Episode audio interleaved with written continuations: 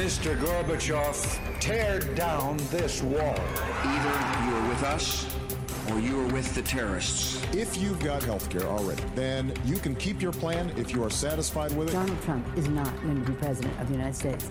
Take it to the bank. Together, we will make America great again. We shall never surrender. Never surrender. It's what you've been waiting for all day. Buck Sexton with America Now.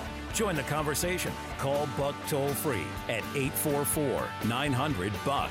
That's 844 900 2825. Sharp mind, strong voice. Buck Sexton. Jihad abroad and deep state at home. We have some problems to discuss today, my friends, uh, my uh, fellow patriots. We've got we've got a lot to get into here. Uh, we're still finding out details about what happened in London, about the London Bridge attack. Uh, you have people slaughtered on the streets. Uh, you have many wounded. And we just now have the third attacker named. We had already heard about uh, Rachid Redouane and Khuram Butt, but now Youssef Zaghba is the third individual who has been mentioned in that attack that uh, killed seven and wounded uh, 50. Uh, this is one of those stories where you, you say to yourself, how, can this be? Let me just read to you from the Associated Press here. And Itali- so Zaghba, by the way, was born in Morocco, and he lived in Italy for a while, and made his way to the United Kingdom.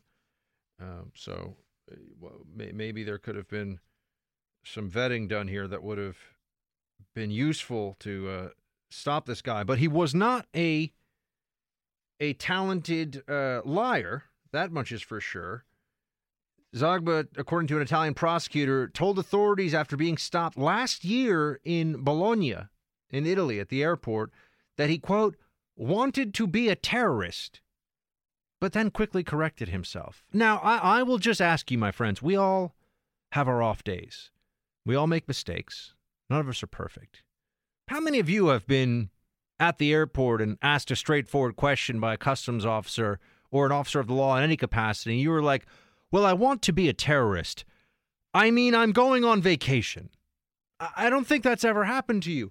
This would, it would seem to me, be grounds to flag somebody, uh, especially when they had already been flagged because he was traveling on a one way ticket to Turkey, only had a backpack as lu- luggage, young, military aged male of Arab Muslim descent. And he, yeah, he told them initially when they stopped him that he wanted to be a terrorist, and then they're like, "Well, he changed his mind, so I guess it, I guess it's okay," and they let him go, and they didn't follow him, and now we have people, many people dead, many more wounded in a horrific terrorist attack. We're still finding out details about that attack, and, and oh, there's another one. You may have seen the initial headlines: police officer attacked outside of Notre Dame Cathedral in Paris, one of the most famous tourist attractions, and of course, a, a holy site for those of us who are Christians, but it is also just a place people go to see because it's so beautiful. One of the most famous sites in the Western world, in the world, Notre Dame Cathedral. And uh, how many of us thought to ourselves, aha, yeah, I wonder what this one's all about? And before you could finish that sentence or a- answer your own question, which I think we all could, the hammer wielding maniac who attacked a police officer and was shot in the neck, some quick work by the French police there, uh, yelled out, This is for Syria. Now, I know there are some networks that will have questions here about what the motive is. I mean, the guy screamed, This is for Syria, but let's not jump to conclusions. You know, uh, he yelled that he, he attacked one officer, another officer shot him uh, as a result. And he screamed, This is for Syria. Uh, this is what we know about him so far. Uh, so, a, a terrorist attack, it would seem, in Paris as well, right? But that's not even all of it. In Toronto, this got very little press today. I guess there's just there's just too much jihadist terrorism going on to fit it all on the internet. In Toronto, a, a woman was uh, running around with an ISIS bandana on. This is according to the Toronto Sun. It's a legit paper up north, as far as I understand it. Running around with an ISIS bandana, swinging a golf club at employees while screaming Allahu Akbar. Uh, so now, maybe uh, maybe she was just having a, a really bad day, but yet again, somebody running around screaming the chant known to be yelled. I know it also just means God is great, and people say it all the time, but often used by jihadist terrorists right before they either engage in an attack or hit the detonator on a suicide vest. Uh, and this woman's running around yelling Allahu Akbar, hitting people with a golf club.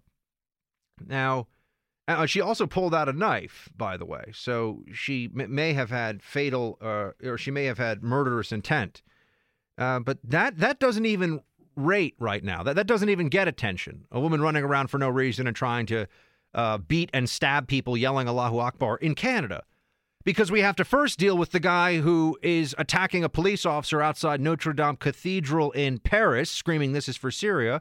And we also have to find out about the third guy who was part of a mass murder, stabbing, running people over spree in London, at London Bridge and in surrounding pubs and on the street.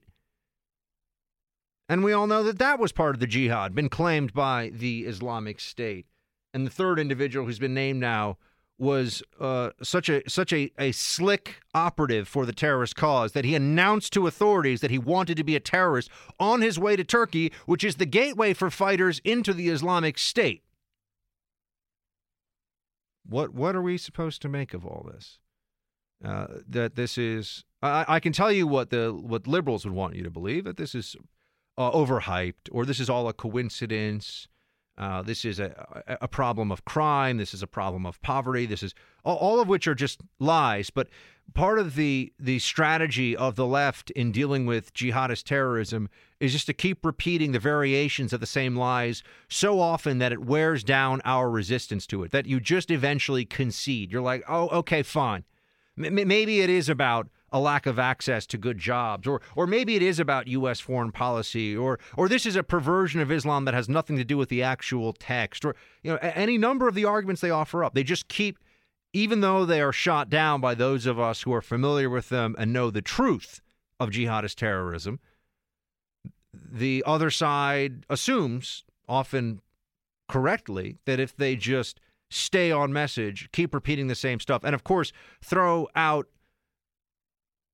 wanton accusations of Islamophobia and bigotry and racism whenever we're talking about terrorism, that there will be both a a, uh, a disinformation and a silencing effect. The disinformation is the already discredited arguments out there about the root causes of terrorism. What does jihad really, what do the jihadists really want? What are they trying to accomplish? Is this a bigger problem than other forms of terrorism? Is there state sponsorship for this? Is this a global issue? Are there millions upon millions of people who do not necessarily engage in jihad but are supportive of it? Does there need to be a radical reformation from within the Islamic faith? You know, th- those are that's all what we need to be talking about. And the disinformation tries to stop us from getting there, right? Oh, it's it's about poverty or it's every ideology has its terrorists or whatever it may be. And then of course there's the silencing, which is this is about Islamophobia, this is about bigotry. How dare you? um, and and they they want this to just become the new normal, which is pretty astonishing because I'm sure many of you listening are old enough to remember a time when there was nothing normal about this.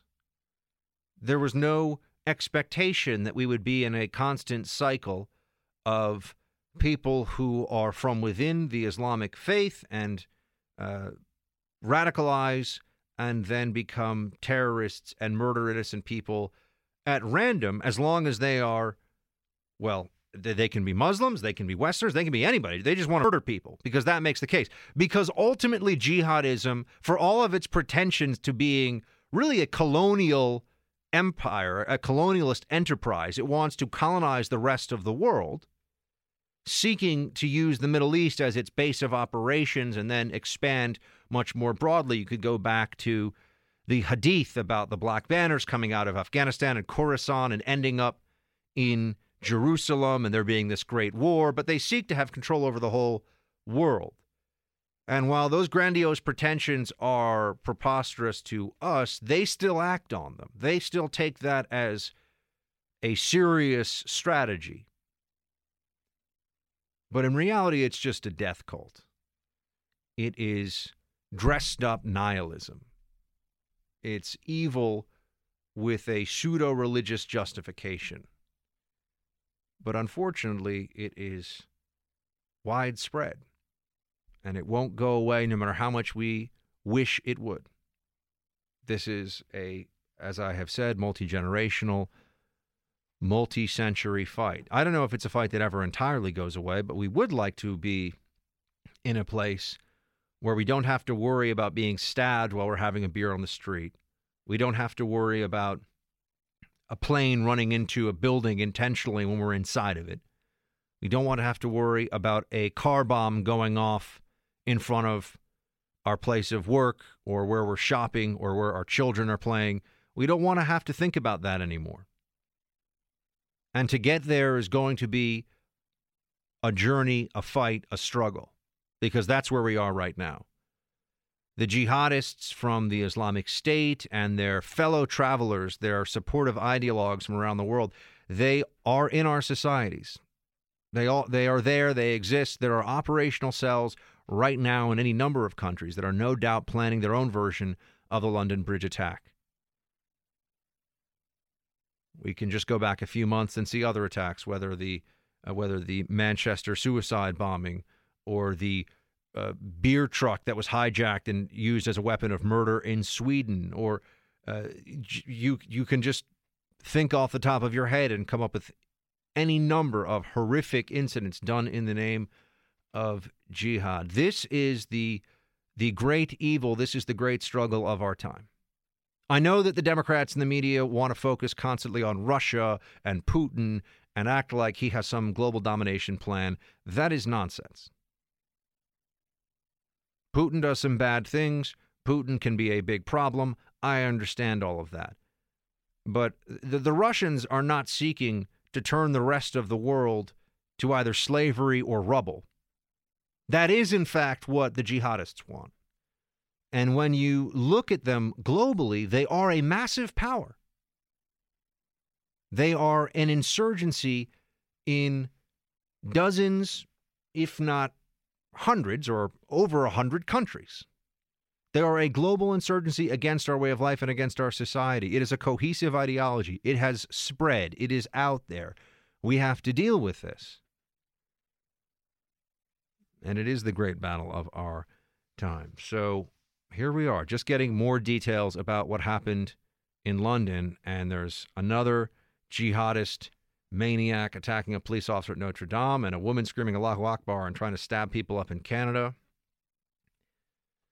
I mean, it doesn't have to be this way.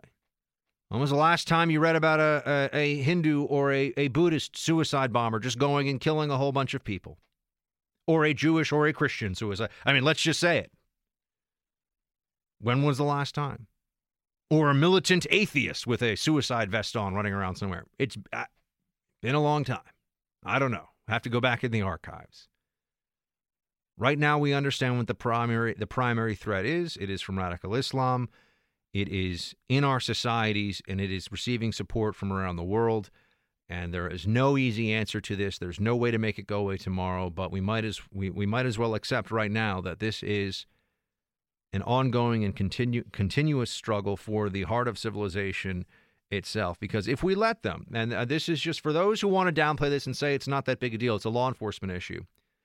If we stopped spending billions of dollars on counterterrorism, if we stopped all of our airport security and, and we removed these measures and we did no more international surveillance and we disbanded intelligence against terrorist threats, uh, we would be suffering constant suicide bombings. We, we would have mass casualty attacks on a regular basis. It is only because of the security measures we have in place and the disruptions of plots that are constantly happening that we are not in an unlivable situation in the West. That is actually how fragile our circumstance currently is. I know no one ever speaks about it really that way, or a few people do, but that is the reality. So the jihadists, as much as they have pretensions beyond their aims and ability right now to control the world, are making the world a more dangerous, more tragic place. And they need to be dealt with and fought with every inch of our every ounce of our being. All right, I have to hit a break here, team, or we'll run into the next commercial. I will be right back.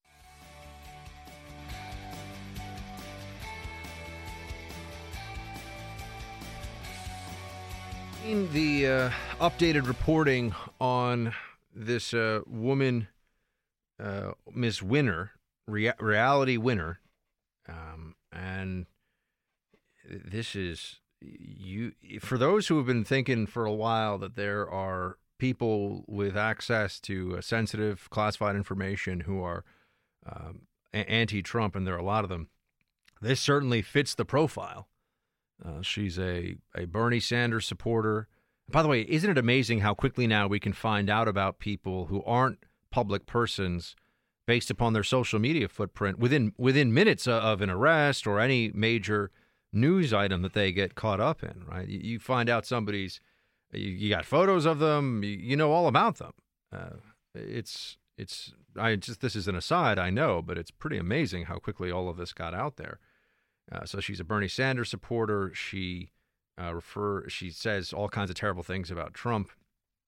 Um, she, uh, no doubt, views the administration as illegitimate, and she has shared uh, information or allegedly. And uh, by the way, the alleged is is important because we're talking about somebody's you know, their future, their freedom hanging in the balance, and we do have a presumption of innocence, and we shouldn't forget about that. But it seems very it seems very bleak for this young woman. And I have to say that there is is a part of me that, and I know many people are throwing around, they're saying treason and traitor. I'll talk more about this. We're to have my friend Sean Davis joining here in a second, but uh, I, I think she was in part brainwashed by what's going on now with the media and this anti Trump hysteria that's out there. And she did something very foolish and has destroyed her future. Uh, look, I, I feel. Um, I, feel like this is something that we're unfortunately going to see more of in terms of people who make very foolish decisions because they think that they're part of quote the resistance, and they destroy their lives. They throw away their futures. I you know I'm I may be too much of a, of a of a softy for some of you on things, but I, I, I feel I feel bad when people make decisions like this that that destroy their lives. Um, and again, assuming that she's found guilty, and you know we, we will see. Uh, maybe she will not. I, I do not, but it, it, looks really bad right now. Another note, though, an aside: uh, this idea that the press can just publish anything, and you've seen it tested a lot recently. I should note under the Trump administration. Uh, the media is writing stuff, is publishing stuff that is reckless in terms of sharing information that, if true, would be damaging to the United States. And I know that we've all been told by the press that the press gets to make the determinations about what is sensitive and classified and what is not, or rather, what should be shared, regardless of whether it is sensitive and classified. But that's actually not what the law says. The Espionage Act covers reporters the same way that it covers anybody who works inside of government. Believe it or not, that is the truth. It is a policy decision not to prosecute people in the press. And I just wonder if we could change the discussion a little bit. I'm not advocating for reporters to be prosecuted, but we should not be in this place where we are right now, where uh, something like a place like The Intercept or name a, name a publication uh, thinks that it can just share information that really damages America, that damages national security, and we're supposed to say, well, they're journalists, so that's okay. No, we can say that's disgraceful. Uh, we, we can say that harms this country. I, I think it's fascinating that the, the leaker, the alleged leaker, everyone's saying terrible person, and what she did is reckless and criminal and very bad, and I get that. But a media outlet that would publish that, again, allegedly, is just doing journalism? No, I'm sorry, that's actually not that's not sound ethical reasoning. And we need to revisit some of these assumptions about how the press can just publish anything it wants. We'll be right back. All right, welcome back, team. We've got Sean Davis on the line. He is a co founder of The Federalist. You all know him from his work there. TheFederalist.com is the site. Sean Davis is the man. He joins us now. What's up, Sean? Not much. How are you doing? I'm good. So I saw your your tweets last night, not technically in tweet storm format, but it, it felt like a storm of, of sorts, maybe a, a series of, of small hurricanes in different areas. Uh, because when that stuff came out about the NSA, the alleged NSA leaker, right, not yet uh, guilty in a court of law, but looks pretty bad. I, I had a hard time believing, because I was seeing your tweets in real time on the show, the sloppiness of the whole endeavor on on her side as well as on the media side of it just seemed mind-boggling.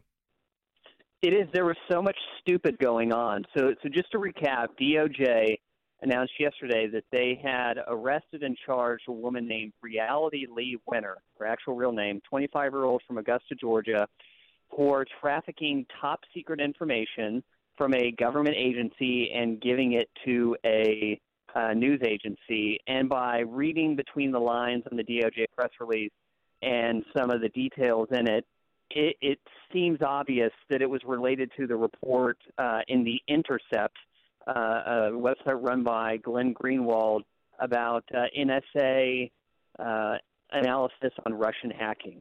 Uh, and, and what happened was they were able to find her because, one, when she mailed the uh, documents to The Intercept, the Intercept's then provided the same documents uh, to the federal agency trying to confirm and corroborate what it was. And so they just went back into the records, saw who pulled up that document, and then lo and behold, it was this woman who, by the way, had been emailing the news organization from her work computer. It's just a hurricane of stupid. I I read it was actually people who were listening to the show yesterday will, will remember this. I had seen your tweets and I had thought that I must have misread initially. I was like, "There's no way that they, there's no way that that's what actually happened here. That that they would do that. Bo- both this this young woman and the news organization that she went to, which is as of yet officially unnamed, but everyone believes it to be. It is reportedly the Intercept, which would make sense because it's a it's a far left. I really view it as an as an anti-American site actually, and I think there's a very interesting discussion that's beginning to happen now between uh, in the American. Uh, system that we have uh, in terms of journalists and what they can publish and what they can't uh, not everything should be publicized. Not not everything is a good idea. Radical transparency is actually dangerous and wrong. Right. Well, and I think you made a, a good point there. Um, even though it was an aside, it is looking kind of at the the origin of the Intercept. Okay, this is a foreign-funded media entity with a history of running interference for uh, assets of hostile foreign governments, like Snowden with Russia. Okay, that stuff came out via Glenn Greenwald at, at the Intercept, and so I completely agree with you that you know, I'm I'm all for transparency. I want to know what our lawmakers are doing, what bills they're passing, who's funding them. I don't need to know every little top secret thing that's happening within the highest echelons of our intelligence community. Some of that stuff just needs to stay quiet and needs to, to stay with certain people so they can do their jobs. We don't need to know every little thing. Certainly not when the knowledge of that will put people and lives at risk, which is what DOJ said happened in this circumstance. They said it, it would uh, the, the release of the info would cause exceptionally grave consequences for national security.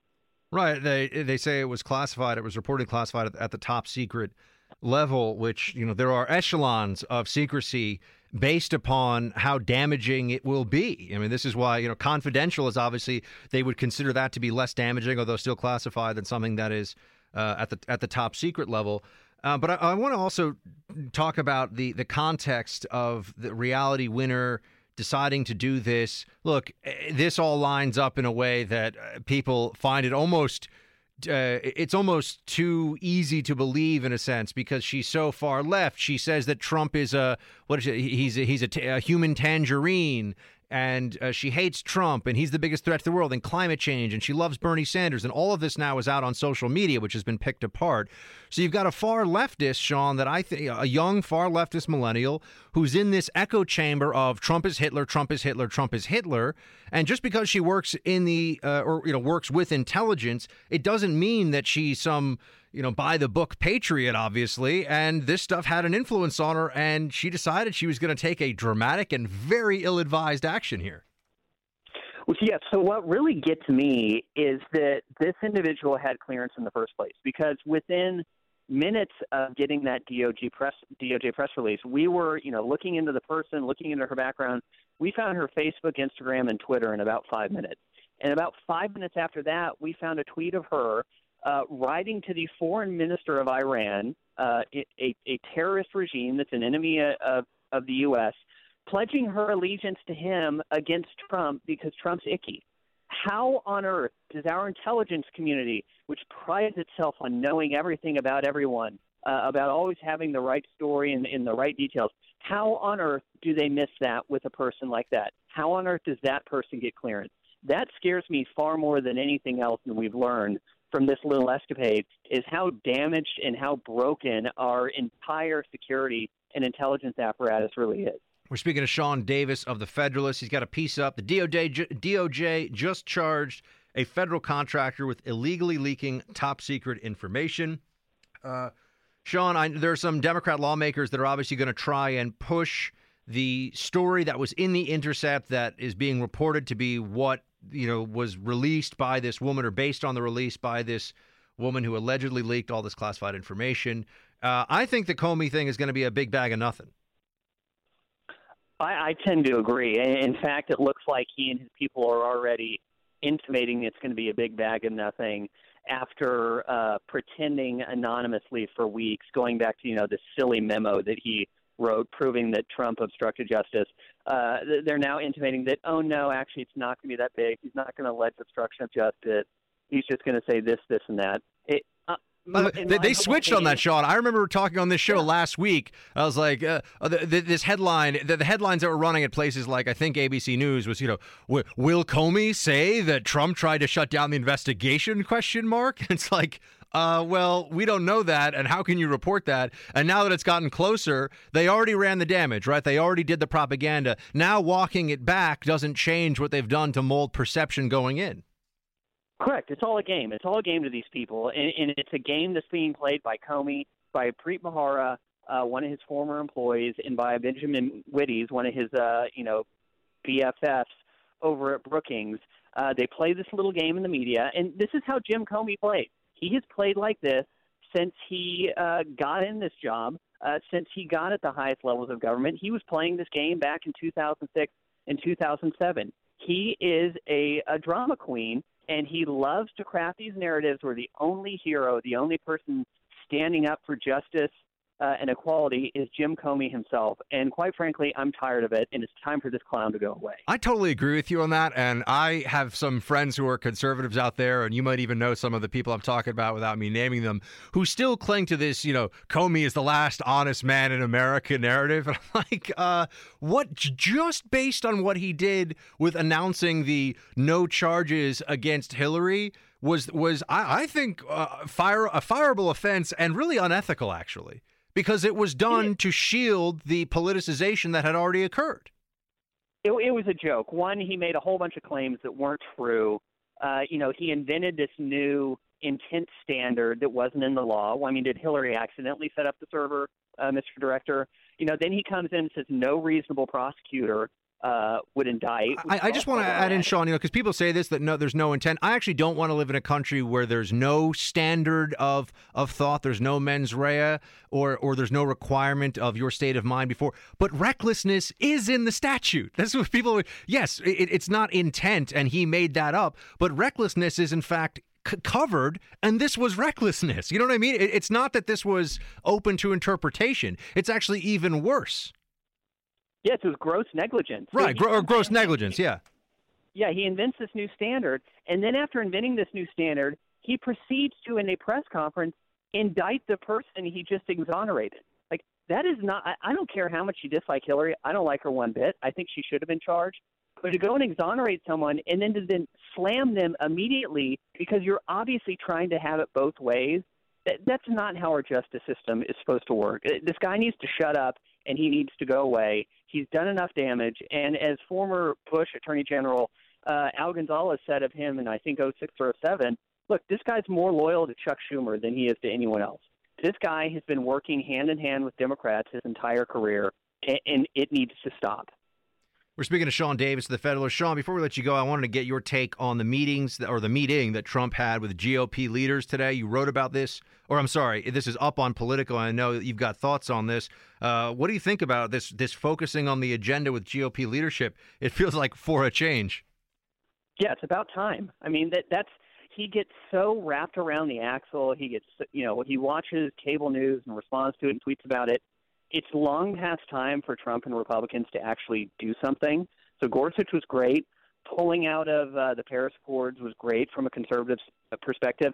It's time to them for them to start actually enacting, uh, passing, implementing legal reforms. It, it is long past time. They've been in there for six months uh, do something already. So I thought it was encouraging, but we'll see what actually comes from it. And just one more thing on, on infrastructure, getting a lot of talk. We got air traffic control going through some process of reform, although it's really more of a separation, as I understand it, from the air safety aspect, from the actual implementation of air traffic day to day. Uh, but who knows, right? It's still in process. What are your What are your thoughts on those two items, both the air traffic control announcement and then just infrastructure spending more broadly? Well, I, I have to admit, I was a little bit disappointed when I heard the air traffic control thing. Not because I think it is necessarily a bad idea, but I think if we're doing something related to air travel, can we please do something about TSA? Please, President Trump, do something about this awful, awful organization. Uh, as far as infrastructure, I'm sure that whole thing's going to be a boondoggle. Uh, in, in a, it'll be a bipartisan boondoggle, but we'll see what happens. I, I have, I know I said I was going to let you go, Sean. One more thing, uh, I, I have a bit of a concern with this administration when it comes to conflating law and order with the statism that can come out of national security goals, right? So I, I worry, for example, that they, they will say, well, you know, because we want to enforce immigration law, we also need to make the TSA like the biggest, baddest TSA possible. And it's, the, you know, there, there's civil liberties, uh, libertarian issues that I feel like don't get enough attention with this administration because they want to be thought of as very law and order.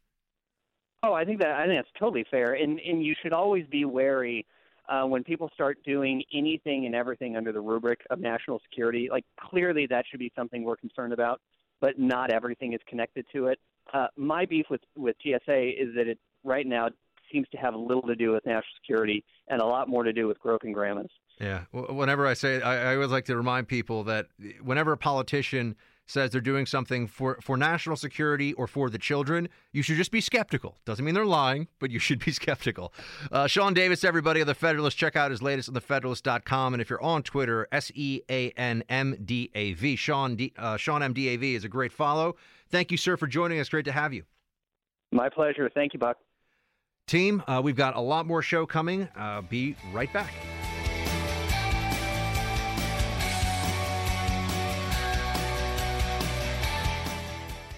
I remember when we were in the midst of the Black Lives Matter movement getting uh, maximum attention, and I kept saying that the rhetoric that they were using, and I remember being at, uh, being at, walking through and seeing some of the protests uh, that were going on, and of course there were incidents where it was really more riot than protest. But I, I remember uh, seeing the the signs, the placards, reading them, and hearing the rhetoric about racist murdering cops and cops hunting young black men and and indicating that it was done for sport or out of racism and just the worst kind of invective.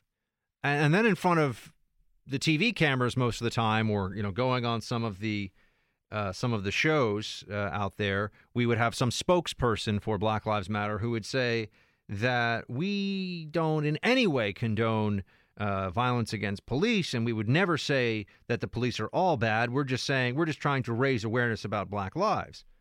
And there was there was a fundamental dishonesty there. I saw it myself. I heard it myself. So I don't really.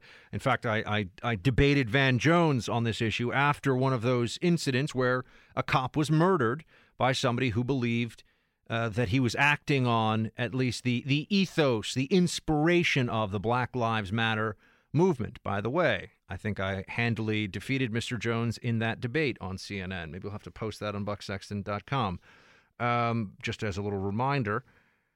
But the point being that the environment of hateful rhetoric can have ramifications. They say this all the time. Uh, they overstated, I think, about is when it comes to Islamophobia. So so they will say on the one hand, they being the left and the Democrats, that talking about Islamic terrorism or Islamic radicalism is uh, going to lead to violence.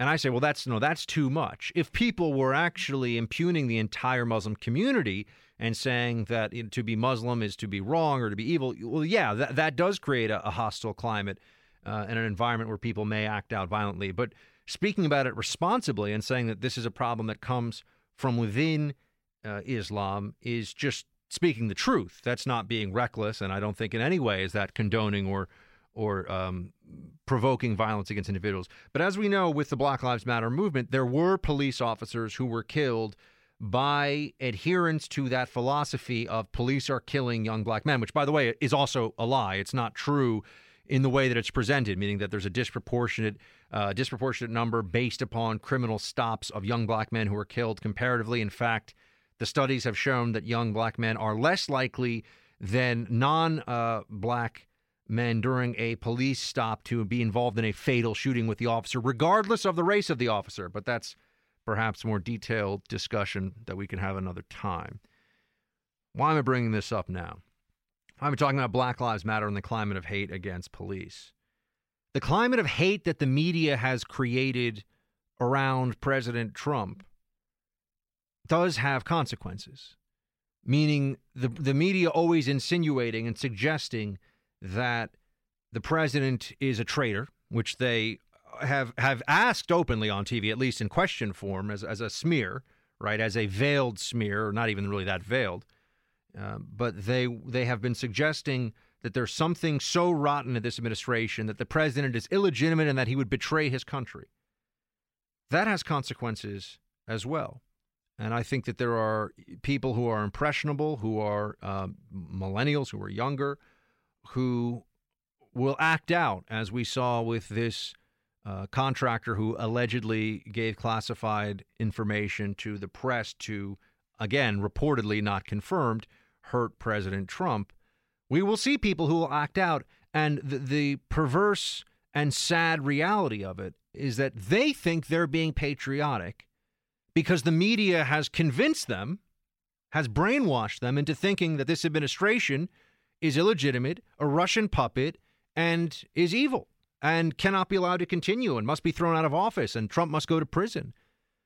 That reinforcement of that message is going to have, I, am very concerned about this because it's, yes, there's these deep state elements, but there are young people out there, or there are people of all kinds out there who are impressionable and they are being brainwashed by the media against this administration in in a manner that is dangerous. It is dangerous. All right, I'm going to hit a break. We'll be right back. He spreads freedom because freedom's not going to spread itself. Buck Sexton is back. Welcome back, everybody. We know the president has been talking about infrastructure for quite a while and there's this $1 trillion infrastructure initiative that's being raised now. Well, what would this look like? Is it a good idea? Is it possible? To help us answer those questions, we have uh, Professor Richard Epstein on the line. He is a professor of law at NYU School of Law. He's a senior fellow at the Hoover, Hoover Institution, and his books include The Classical Liberal Constitution and Design for Liberty, Private Property, Public Administration, and the Rule of Law. All right, Professor Epstein, thank All you, right. sir. So okay, now, let's talk about infrastructure, sir. Trump is saying he wants to spend a trillion dollars on it. You say what? As a as a in principle, is a good idea? Well, the question is yes, there certainly is a need for expenditure on infrastructure. If you look at the ratio of budgets in states and in the federal government, uh, there's one that's very instructive. The amount on infrastructure is way down, the amount on transfer payments is way up infrastructure should create capital assets, which means that the money you spend today has value in future periods. Transfer payments tend not to. So, yes, you certainly need to spend more on infrastructure, but the most important question is how much of a bang do you get for your buck? And on this, I think there are two things that really have to be done you can waste money on infrastructure the way you could waste it on anything else. And if you look at the stimulus bill from 2009, uh, the first thing they did was to make sure to protect the position of labor unions when it came to construction on these infrastructure projects. That's a terrible mistake. Labor contracts should be put out at competitive bid, and that could probably lower their cost at a guess by 20 to 25 percent.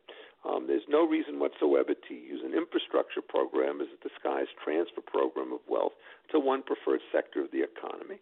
And these should be open bids, and the low bidder quality constant is the one who ought to get the job. And the Democrats will fiercely fight that, but I think it's a time to reverse a national policy which has been in place since 1931 when they passed the Davis Bacon Act. Uh, the second major problem that you have to have is the permitting system. Uh, I would say that, as a sensible estimate, the entire permit process today probably can lengthen the time of construction projects by three or fourfold while doing nothing to improve their quality, and in fact, while creating other dislocations in other areas as you have to disrupt the landscape in order to put these things into place. What one needs to do is to undo the NEPA program, the National Environmental Policy Act, which requires an elaborate set of permits to be given before any work can be done. And these can take years to do it because it's the slow permit that determines the pace of the project. So if you need 20 and you have 19, you're still a way back. Uh, the older system was much better, and if you get rid of this crazy permit system, and what you announce is you start building almost immediately. If it turns out uh, you deviate from specifications that we'll give you or create a peril, we'll shut you down and fine you. And the difference in the two approaches are just enormous. So that when they had to rebuild several years ago the Santa Monica Freeway, it was such an important project that what they did is they waived all of the standard permits. And what they did is they put the companies on a basically a, an incentive contract. This is your fixed fee. If you're late, you pay us something back, and if you're early, we give you something extra. And instead of taking five years, the project took about three months. Where are the first places that this money should go? We're talking about a trillion dollars, and, and even in this era of massive government spending, a trillion with a T gets people's attention. It's a lot of money. Well, so. I mean, what you do is you try to figure out the areas in which the uh, on an objective basis, if you can do this, uh, where is there the greatest bottlenecks? Where are there the greatest physical damages? You don't want to be repairing roads in rural West Virginia if it turns out you have serious crumbling infrastructure on the New York and New Jersey bridges. So you'd want to intensify it there. I live in New York. I'm pretty sure we do. But yes, go ahead, sir. Yeah, I mean, so you know, you want to basically get it to the places where the dereliction has been the worst and try to fix it up. Uh, but the point is, it's not just getting the money in the right place, it's spending it in a sensible fashion. And the two reforms that I've talked about having to do with the situation on labor markets and on permits, if you put them both into place in a sensible fashion, you'd probably cut the cost of new construction by 70 percent. This gives you an idea of just how much bloat there is inside the system because all of these things are put in place separately. Everybody says that won't make that big a difference if we do this or if we do that. But when you combine them all in one project, it's a way. So think of it this way.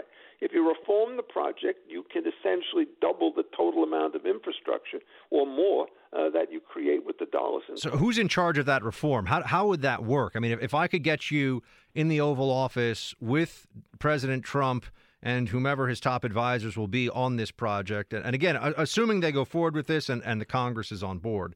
Uh, but you're talking about the implementation. What would the steps have to be in order to get the cost savings and efficiency you're talking about so that people listening actually get their bridges fixed, actually have the roads improved? On the labor side, you put it out to competitive bids and you let anybody bid, whether or not in union. And so that means you have to repeal the Davis Bacon Act. and the Democrats will freak out at that, right? Just so everybody. Yes, but it turns out that in all of these cases, there may be some waiver provisions that could be introduced selectively at the executive level, just as they were with respect to the Santa Monica Freeway. And with respect to the permit system, what you need to do is to waive them systematically and go to a regime which says, yes, we're always worried about environmental harms, but instead of worrying about a thousand things that don't happen, we'll start construction, and then when something looks as though it might be bad and happen, at that point we'll require you to fix the damage or to slow down the work. And believe me, as with the Santa Monica Freeway, nobody who puts a huge amount of money into these projects is going to try and essentially um, play fancy Dan and escape these kinds of environmental protections by saving a few dollars here or there. You run the inspections. You allow private groups to monitor the behavior from a distance so as to see whether or not there's been flooding somewhere else, and you can certainly do it. So there is a real problem here, as there always is, to how much of this can be done executive and how much it requires legislative assistance. My guess is you could do a fair amount of it if you're going to use the waiver stuff. There's a kind of an irony here because the Obama administration was very big on waivers, often for the wrong people and the wrong purpose, and now the same technique could be used by the right people for the right purpose. Remember, the purpose of public infrastructure improvement is to improve infrastructure. It's not to give super competitive rates to environmental um, um, basically environmental forces that want to slow these things down, or to give premium wages to various kinds of union forces. And these are reforms which have completely altered the landscape, say, from the time that we had the great um, infrastructure and the state interstate highway program under Eisenhower. Professor, one more for you. I just wanted to ask, given Pre- uh, President Trump's background in dealing with construction and dealing with unions in the process of construction, uh, do you, do you think that he has a, particular background that's applicable here in pushing this forward? And, and do you think it's really possible to get this done? Well, I think it's possible to get it done. I think the thing to understand is Trump may be familiar with the problems. What he's not familiar with is how government bureaucrats operate. Uh, the way in which business works in the private sector is very different from what it is in the public sector. In the private sector, you could actually fire people. In the public sector, you have to negotiate with them. And I think he's much better at the first than he is at the latter. So he's going to have to get some very experienced hands who can tell him the way in which this thing could be done. But there's no doubt this is not rocket science. Um, if you simply undo the so called reforms that took place in the 30s on labor and in the late 60s and early 70s on environmental permitting, you could go a long way to getting things right. Professor Richard Epstein of NYU Law School and a senior fellow at the Hoover Institution. Sir, really appreciate you joining us. Thank you for sharing your expertise. Oh, my. You know, team, I I look at what's going on right now between. I know this is a, a somewhat of an aside, but between the, the mayor of London and Donald Trump and this this little feud that the media's continuing to fan here, uh, there's such more. There are so much more important issues that should be tackled right now, and we should have such a, a a unified focus on combating terrorism, as Prime Minister Theresa May says, the virulent Islamist ideology of terrorism uh, we should have a focus on that. And the fact that the London mayor is, is, suggests publicly calling off the leader of the free world, which whether you love him or not, that's what Donald Trump is.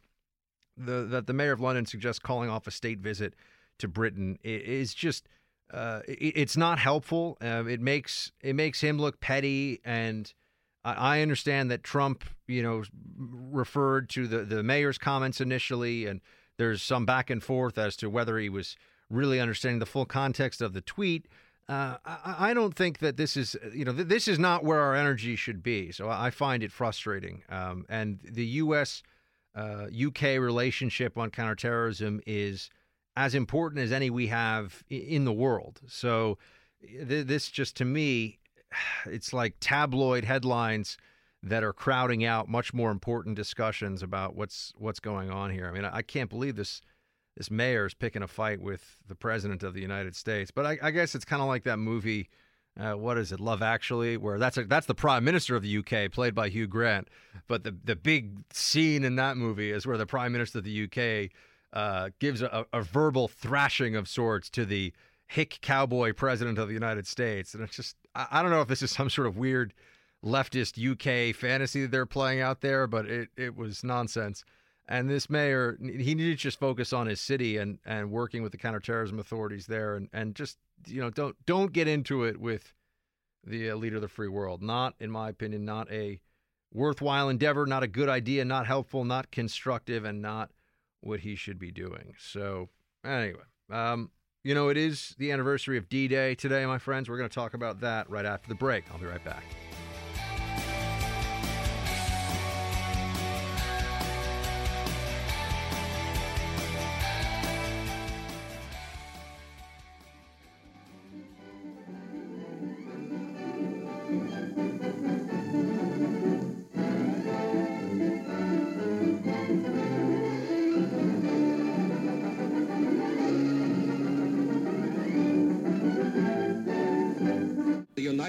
Nations have made their first landings on the soil of Western Europe. Another of the great decisive battles of world history has been joined. This is the day for which free people long have waited. This is D-Day. 73 years ago today, June 6th, the U.S. and its allies crossed the English Channel and landed on the beaches of uh, northern France in Normandy. And it was the beginning of the liberation of Western Europe from the totalitarianism of Nazi Germany. Um, many of you know the history of D Day itself quite well. I'm sure uh, General Eisenhower, Supreme Allied Commander, uh, gave the gave the thumbs up for uh, Operation Overlord the day before on June 5th, 1944, and you had an immense force. I mean, the largest amphibious uh, operation, amphibious landing in all of military history. Uh, 176,000 troops left England uh, to arrive in northern France and take on the Nazi menace. Um, by dawn, this is from History.com, on June 6, uh, 18,000 parachutists were already on the ground. The land invasions began at 6:30 a.m. The British and Canadians overcame light opposition to capture Gold, Juno, and Sword Beaches. Uh, so did the Americans at Utah. Things were a lot harder at Omaha Beach. 2,000 troops were lost, and it required incredibly difficult fighting uh, from the Allied side to achieve the objective that day. At the end, 150,000 troops, American Americans, Brits, and Canadians had taken the beaches of Normandy. Uh, end quote. So, this was uh, one of the most famous uh, military operations in, in all U.S. history, and really one of the most famous military operations in in world history. Uh, interestingly enough, the, the Nazi plan had been to be able to smash the Soviet war machine on the Eastern Front and then turn around and crush uh, crush the Americans and their allies on the Western Front. But uh, the Eastern Front was much more difficult. In fact, it was disastrous for the Nazis, uh, most notably at the Battle of Stalingrad, where the German losses were were tremendous. I mean, they just had appalling losses on the Eastern Front, and the primary might of the Nazi war machine was thrown against the Soviets on the Eastern Front. Um, and then uh, it was a much depleted uh, German military, Nazi military machine that was faced on the Western Front, but still enough that the fighting was uh, very difficult and brutal. And, and then, of course, there was the uh, Ardennes, the offensive through the Ardennes to try and, uh, at the Battle of the Bulge, try and shift the balance of the war in favor of the Nazis after the landings. Uh, but I, I think that a moment to remember D Day, especially for uh, my generation, uh, millennials, uh, although I'm kind of an old millennial, uh, is worth it right now for a, a, a, number of reasons. Of course, you just have the uh, solemn duty to remember the sacrifices of those who were lost and wounded that day, and also the celebration of the courage of those uh, all of those who fought um, at Normandy, and including our uh, British and Canadian uh, brothers in arms.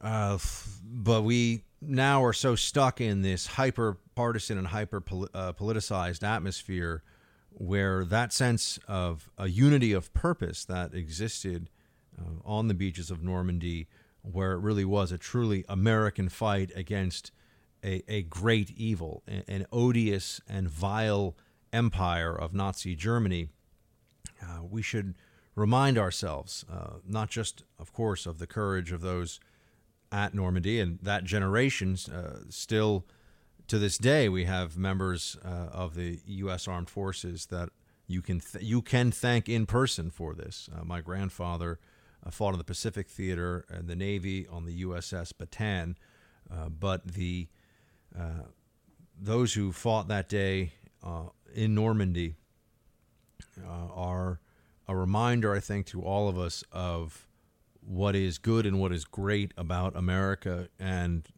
our, our patriotism when faced with a mortal enemy uh, should always be what, what unites us and brings us together.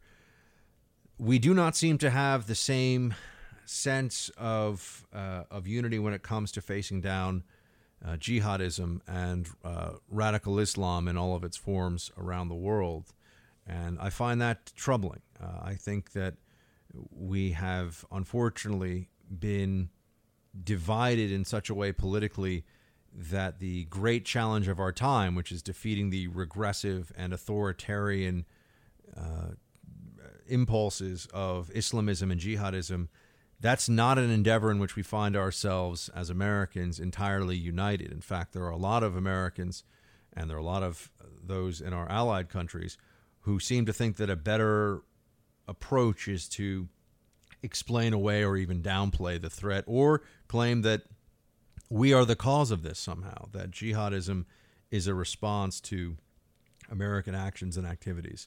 Uh, I find that uh, to be completely wrongheaded and uh, it's discouraging.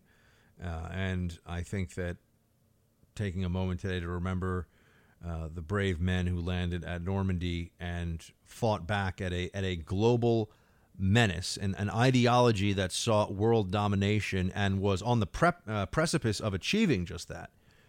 Um, that it, it is possible when we are uh, all united in, in love and sacrifice for this country to achieve great things. And we are a force for good in the world. We are the greatest force for good in the world. And I believe that D Day and what occurred on that day is a reminder of that. So I just wanted to take a minute to uh, thank all of those who served, uh, remember them, remember their families, and remind all of us that we still have that in us. Um, we still have that sense of, of love of country and patriotism, and that America is on the side of good in the constant fight between good and evil.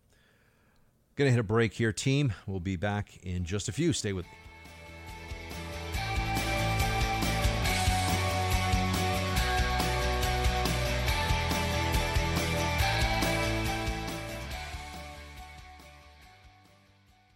Always remember that on the left there is a game plan, especially on, on social issues, social justice issues. And if you look back, you can see how this has played out on a whole variety of topics uh, in the last couple of decades. But it starts with tolerance, and then it goes to acceptance, and then it goes to celebration, and it ends in submission. So, tolerance, for example, would be uh, when uh, we're talking about uh, transgender rights. Tolerance would be treat people with transgender uh, who are transgender uh, as though they are no different from anybody else. They should have all the full uh, rights and, and should be treated with dignity. And and people, sure, tolerance they'll they'll go along with that because that is the ethical thing. That's the right thing to do. But then there's the acceptance level, and acceptance turns into well, you really shouldn't criticize this. You, you shouldn't view this as different. You shouldn't decide that there's any uh, question that should be asked about whether this is healthy or good for the person. You should just accept it, right? Remember, tolerance is just don't bother the person, treat them as a as a you know to- tolerance is, is, fine. Everyone should be tolerant of everybody else, but tolerance is the first step in the progressive uh, in the progressive.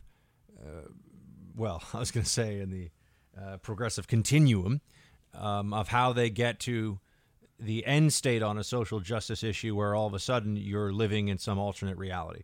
But so they start with tolerance, and that becomes a mantra, right? You, you have to be tolerant, and a lot of people go along and say, okay, I, I can be tolerant. But then ex- acceptance is the level beyond that. Acceptance is, well, you shouldn't criticize, you shouldn't question.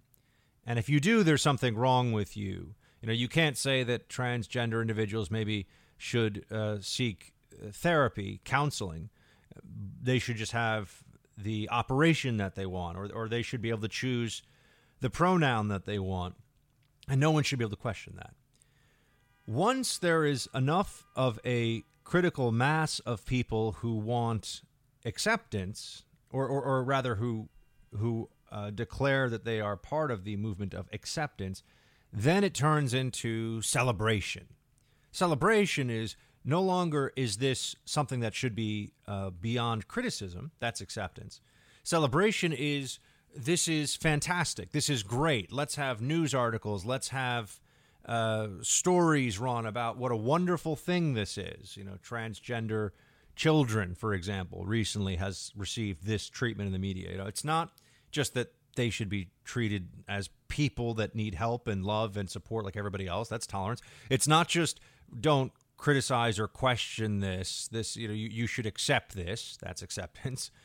It's celebration. It's this is great. We should be so happy about this. We should all be thrilled that there are transgender teens running around now demanding to be called different pronouns and and then eventually you get to submission after celebration because submission is what happens when you don't celebrate submission is you better say this is great or else you better tell people that you support this wholeheartedly or else there will be consequences so it goes tolerance acceptance celebration submission and on transgender rights in this country we, we are we are basically at the submission phase of the progressive continuum here.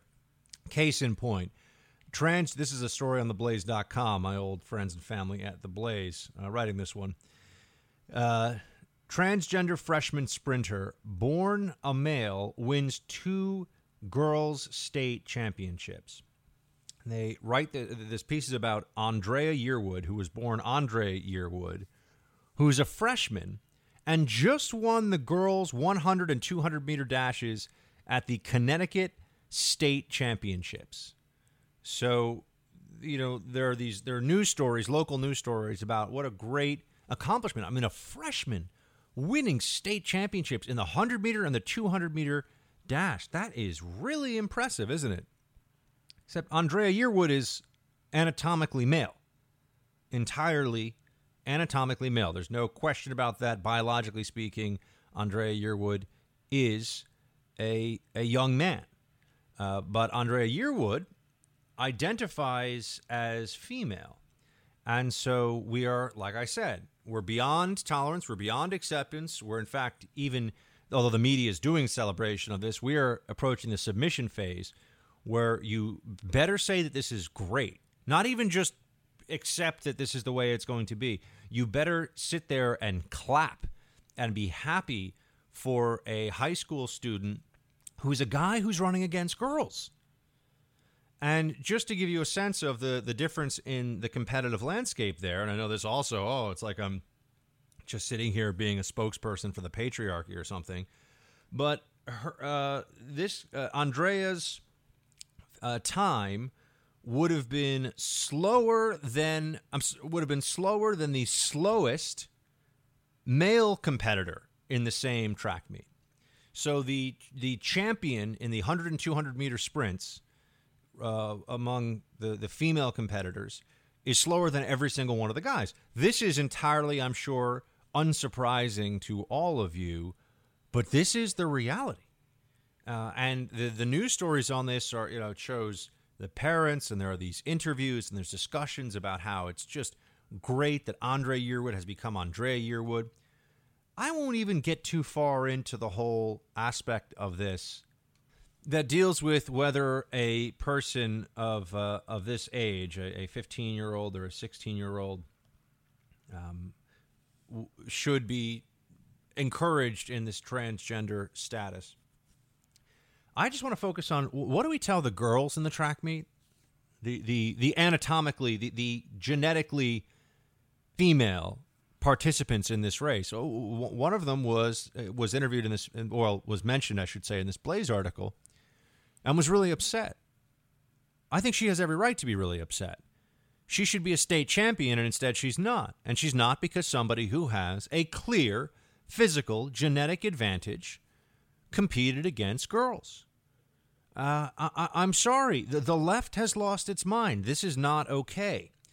Uh, and we've finally started to see, I think, more of a consensus building that, for example, in combative sports, boxing, mixed martial arts, for a man to compete against women is just horrific. Uh, it's it's a form of abuse. Actually, it's wrong. Um, and there, there, there, there's a line that that some are willing to draw, but the progressives push back on that too. Uh, but what do we tell what do we tell these young girls who r- ran and, and trained for years. And this could have been a really special moment for uh, certainly the second and third place finishers. You know, I mean, the, the second place finisher, I'm sure, is furious. I would be. What do we tell them? Sorry, social justice trumps all your hard work. Sorry, the progressive left has an agenda. That's what the media is doing. It's really a disgrace. Uh, I'll be back to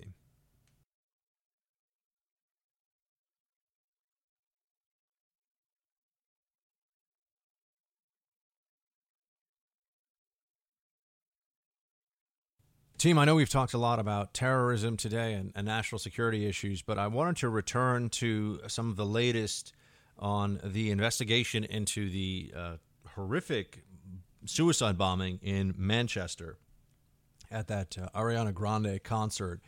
Well, we've known for a while that uh, Salman Abedi was the was the suicide bomber, um, but we're finding out more information about him, and I think that this is uh, worth spending some time on because it tells us about the different kinds of jihadist threats that are currently faced by the UK and certainly we face here in uh, America as well.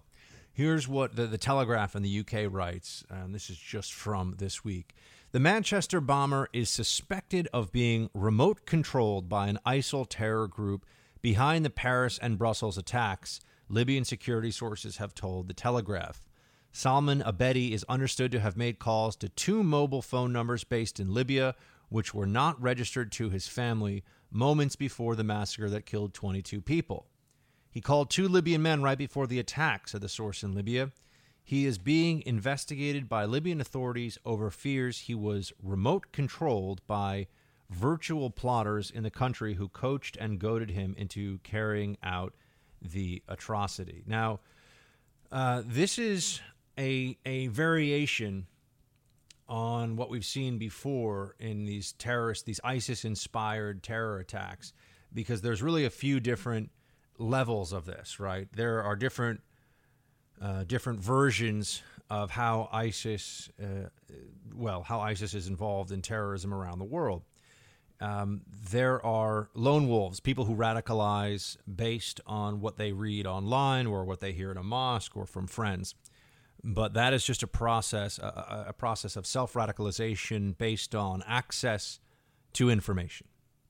There are uh, outside in plots or outside directed plots where, say, someone goes and joins the Islamic State and then they are trained in explosives, weapons, uh, document forgery, whatever the terrorist trade craft is that they pick up, and then they are assigned to go and, and attack back in their home country, whether it's the UK or France. But those are actually trained ISIS agents. And then there's another level as well. And this is being referred to these days as remote control attacks. Uh, or you could refer to these also as either inspired, enabled, or directed. So, I- enabled is uh, under the remote controlled category. Uh, so you're seeing more of these, uh, more of these happening. It's where there's communication, right? This is remote controlled or enabled attacks. There is a communication with the group that tries to help them as they uh, go forward.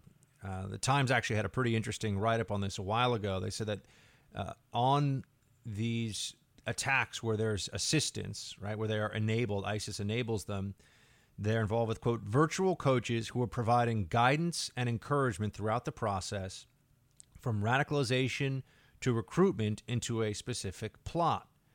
Um, if you look at the communication between the attackers and the virtual plotters, you will see that there is a direct line of communication to the point where they are egging them on minutes, even seconds, before the individual carries out an attack.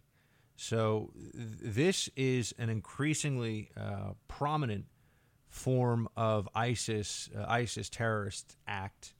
And as we look more at Abedi, who traveled to Libya, it seems like he was in contact uh, with a group there, and this is also according to the New York Times, called uh, Katibat al Battar al Libi, uh, which is an Islamic State unit that used to be in Syria, but, but then it dispersed back to Libya, and it's made up of, of Libyans who had gone to Syria to be a part of that war, and then they returned.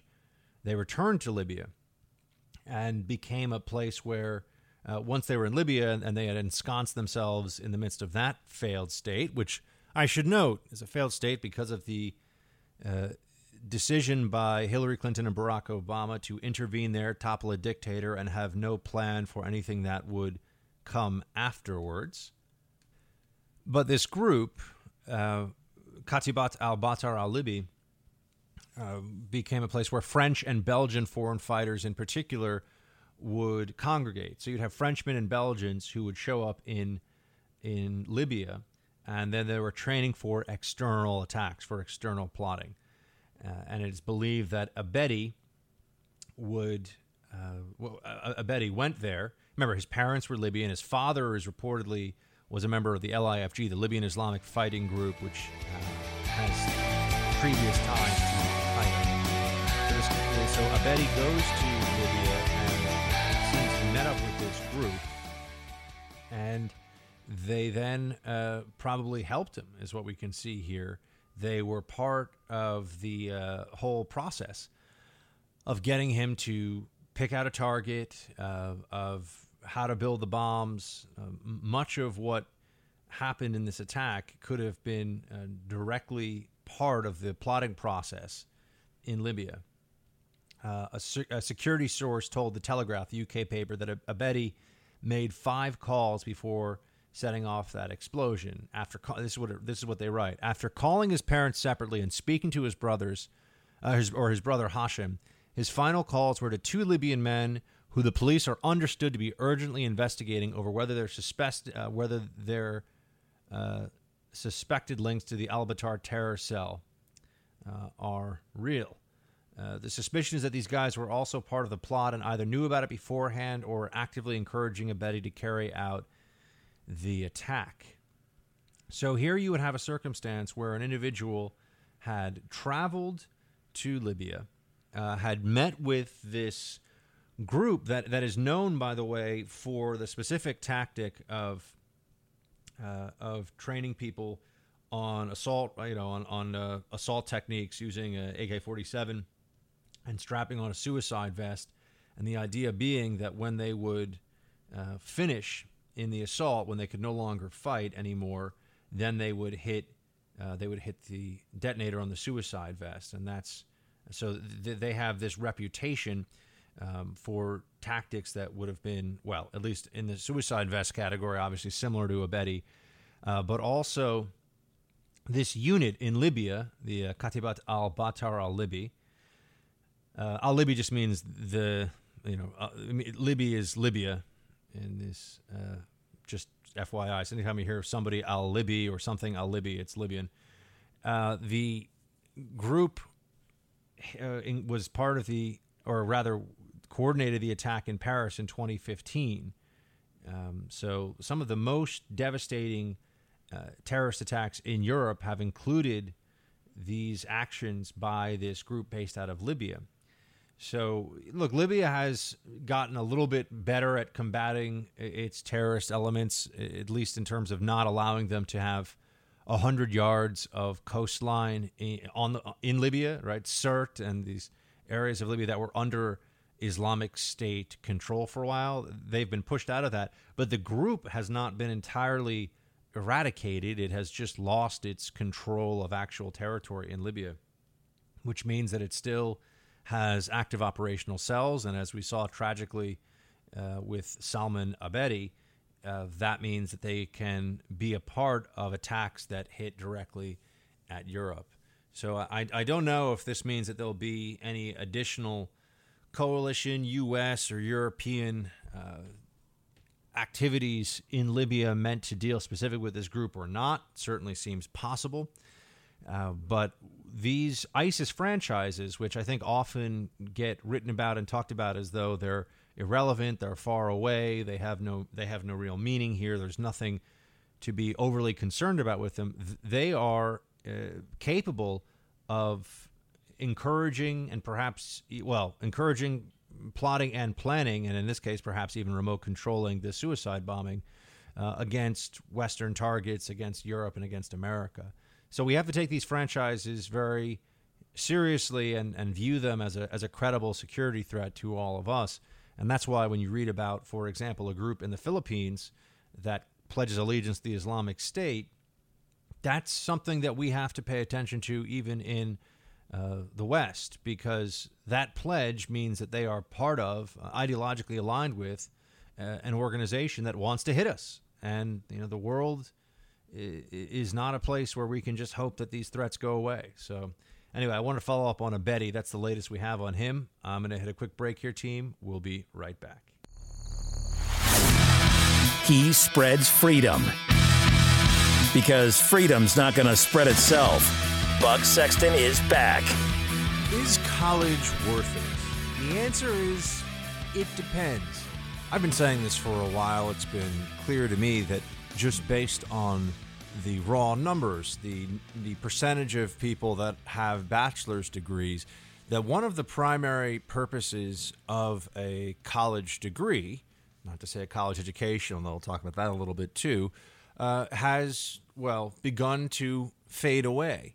Um, everybody now these days applying for a certain level of job has a bachelor's degree, it seems, which means that a bachelor's degree is no longer the signaling mechanism to employers that it once was. Uh, th- this has enormous implications for our whole country, for our society, for spending, for careers. And I think that colleges and universities, because they've grown so uh, fat and happy, so to speak, don't really want to uh, address this. Uh, they like the way things have been. Well, for one, from and this is a, a relatively recent phenomenon, by the way. Um, all the things I'm going to talk to you about here, this is uh, this has been changing even since I went to college.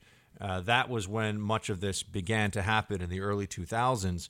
But now we're in 2017, and the data uh, the data shows a clear trend. Uh, first of all, in the 1970s, for example, this is from the Wall Street Journal today, uh, less than 1% of taxi drivers were college graduates. As of 2010, 15% were. Now, taxi drivers uh, are doing an honorable job and an honest day's work, but in terms of level of education, it's not a not considered a skilled profession.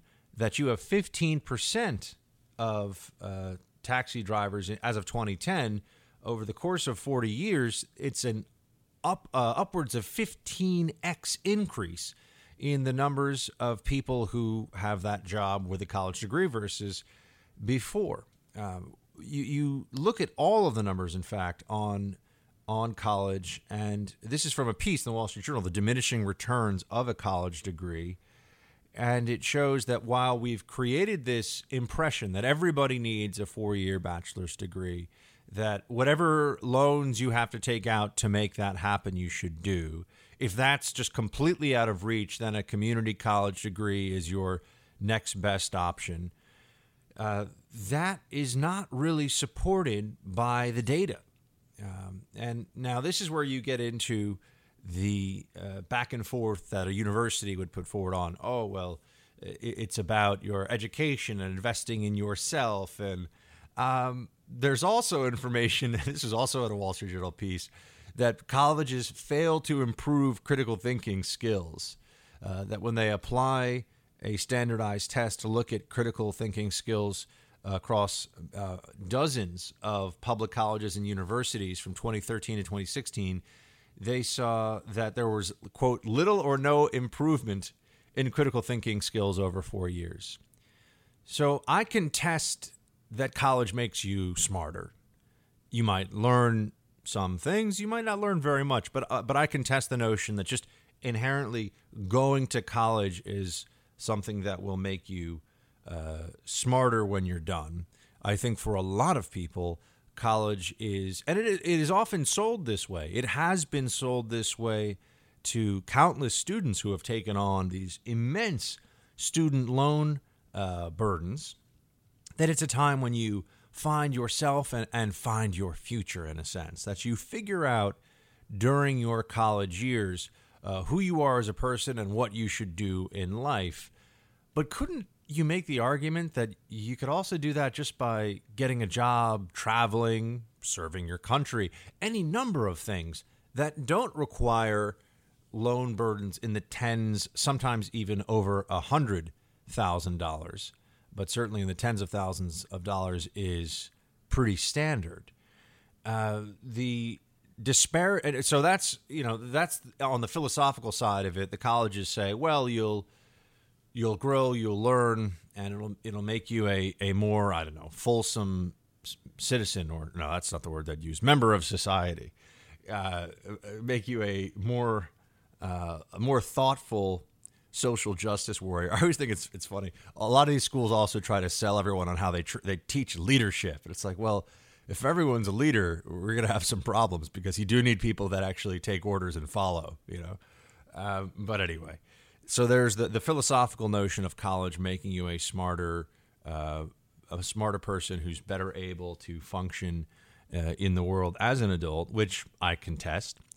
There's the uh, but but the place where you uh, there's the information about whether it improves your critical reasoning skills, which shows that the gains are are pretty minimal, and you can figure this out intuitively. I mean, does anyone really think we're we're talking about this more and more these days? Does anyone really think that a degree in women and gender studies means that you're a sharper mind, that you're smarter when all said and done? Of of, of course not. Uh, you know, I mean, maybe you'll have learned some stuff about postmodernist feminist theory, but that doesn't mean that uh, in a in a critical thinking situation, your mind will be razor sharp, whereas before it was, you know, a dull rusty nail. Uh, this is a lot of this is propaganda from the schools who have taken their role as gatekeepers in our society and just looted looted our society. I mean, you've got a trillion dollar student loan debt bubble out there. The price of colleges since 2000, so over the course of the last uh, you know decade and a half or so, it's gone up 75 percent. That's for a four-year degree, 75 percent. So you're paying almost twice as much for that same degree from uh, you know Buck Sexton State which would be an awesome school where everyone gets to read a lot of uh, history of ancient Rome and Greece, and they will party a fair amount as well. But eh, but the four year degree, but but of course in moderation, uh, a four year degree shouldn't ha- shouldn't cost seventy five percent more today than it did. Uh, and when you look at the earning power, right? So, so so college has gotten more expensive. The colleges have leveraged their position They've really leveraged their uh, connections and their social capital in our society. Uh, so that I mean, now eh, really anyone can get student loans. There, there's no more process of well, maybe you can't pay this back, and that's that's all. The, the federal government backs all of this now, and they've created this enormous uh, incentive for people um, by claiming that if you don't go to college, your your life will never be what it should have been. I, I, I don't think that that's true. But they've made it so easy to borrow all of this money. And part of the promise, this is another level of this, part of the promise is that you will make more money. That, that sure, you're taking out loans, but it's, it's like people would have said of medical school or law school 10 or 20 years ago sure you'll have loans, but you'll be making so much more money as a skilled professional that it's worth it for you to take out those loans. Here's the problem with that. Uh, also, looking at the numbers, the differential between somebody with a college degree and somebody who just goes to high school in terms of earning power is collapsing. It is smaller than it used to be. So you aren't, in fact, getting that financial advantage over uh, your peers. Here's census data. This is from the uh, this is from the census data. It shows that average annual earnings differential between high school and four-year college graduates rose sharply to thirty-two thousand dollars in two thousand. This is all in constant dollars. Uh, from nineteen thousand dollars in nineteen seventy-five, but then it fell to twenty-nine thousand dollars in twenty fifteen. So people are making less in terms of the benefits of a college degree recently uh, than 15 or 17 years ago. And the costs continue to keep going up. So a college degree now means less in terms of your earning power, and uh, it, means also you're going to probably take out more loans. So now, th- then this is where they oftentimes will uh, then pivot into, well, it depends on the school. And that's absolutely true. And anyone listening, based on what I've seen among my peer group, uh, if you want to go to, and, and this is particularly, to, uh, particularly true among graduate schools, if you want to go to Harvard Law School, or rather, if you want to go to law school and you get into Harvard Law School, find a way to pay and go it's worth it. If you're going to be in the legal profession, it is worth it. Uh, the same is true of undergraduate degrees. The brand matters uh, because there are so many more people now who are going to four year college uh, programs. That means that the overall, this is just a supply and demand issue, right? If, if there was a time when, uh, well, there was a time when far fewer people were getting college degrees overall. If you had one, that was more of a a signal of value. But now, as we see that so many more people, because of the system, because of the ability to borrow and all the other um, programs that are put in place to encourage people to go to these four year degrees, uh, the value of having a degree is less. Just the, just the notion of I'm a I'm a college degree, I have a bachelor of arts degree, therefore I'm entitled to the following for salary or compensation. It's just not true.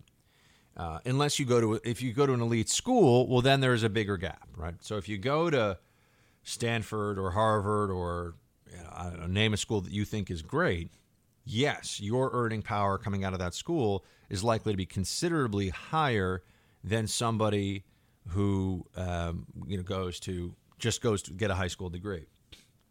But uh, looking at what the New York Federal Reserve Bank uh, has pulled together here, 40% of recent college graduates are under are, are underemployed for a long time. And they often work as and this is I know this is kind of a stereotype for the millennial generation, but it's a stereotype for a reason because there's a lot of truth to it based in the numbers. A lot of millennials come out of college, 4-year degree, and they work as Uber drivers or baristas so they're either driving a car or making coffee, which again are completely fine and honorable professions. But if you've got 30, 40, 70,000 dollars of debt from your undergraduate program, 70 would be high, but let's say 30 or 40, uh, and you're you're making minimum wage as a barista, uh, that's going to be very tough. That's a financial burden that will follow you around for quite some time. So I, I'm not just bringing this up because, well, for one, I, I think that our society has become obsessed with the the undergraduate degree branding, which really means almost nothing, and people need to just stop thinking that. Uh, you know, I went to such and such. I went to went to such and such a place. Therefore, I am, you know, really smart, or I'm really great for whatever reason. It's just not accurate. These schools take people for so many different reasons that have nothing to do with excellence or intellectual ability that they're not the signals to the marketplace that many still think they are. Um, but we need to also look at different ways, I think, of doing this whole higher education thing. I think that people would be, I, I wish that I had worked uh, for a year or two in some job before going to college. Because to have to show up on time do what you're told, get a paycheck, see that paycheck, and think to yourself, wow, that's not a lot of money. And to go through that process, I think would change a lot of perspectives on what to do in college and how to treat that uh, four years, whether you're paying for it for yourself or getting some help from your family, or you're even on a scholarship, doesn't matter.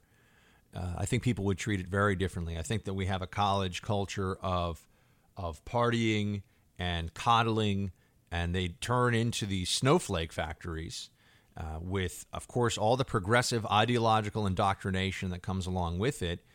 And the expectations are that they'll come out and there'll be these great jobs waiting for them. And increasingly, that is not the case. And then for some people, they think the answer is, oh, let me just pile a useless I know people like this in New York. In fact, one of my favorite restaurants here, I've had long talks with a, a very nice young woman who is very progressive, and she uh, works at the bar and as a server at a, at a restaurant where I, I frequently go. And she has an undergraduate degree and a master's degree and cannot get a job in her field. And I asked, you know, what her uh, what her field was, and uh, sure enough, she works in journalism, or I should say, wants to work in journalism. She's got a master's degree in journalism, and I'm like, what?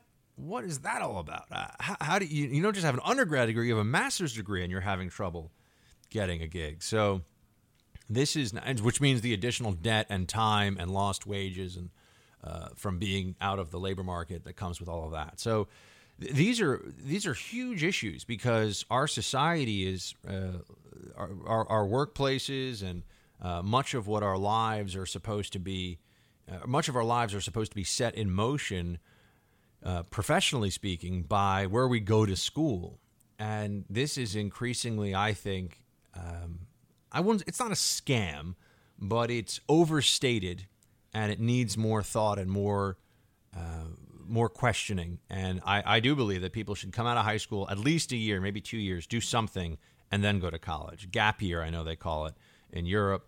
I think it's a fantastic idea. I think people should do it. I wish I had done it. And I made pretty good use of my time in college, I think. But I also was spurred on in, in part by, well, by 9 11. That's what pushed me towards uh, joining the CIA and trying to serve my country. So, anyway, those are my thoughts on college. I, I continue to think it's a, a, fascinating topic, and given what we're seeing going on at some of these schools, the fact that these degrees aren't even worth what people think they are, people should sit up and, and take notice about what's going on in, in uh, academia. All right, we're going to hit a break, team. We'll be right back.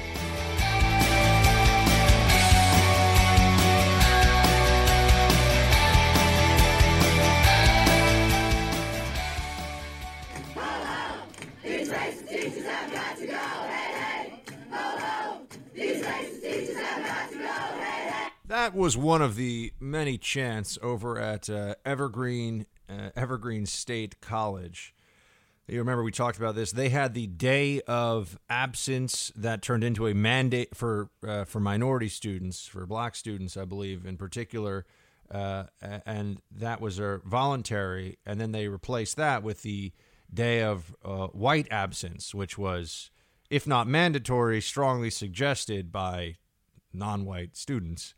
Uh, and that led to some problems, including a professor who uh, wrote an email saying that uh, he didn't think that he thought that that was an act of oppression in and of itself. And he is, of course, correct. And he's a Bernie Sanders supporting progressive, but he's apparently hasn't completely lost his mind.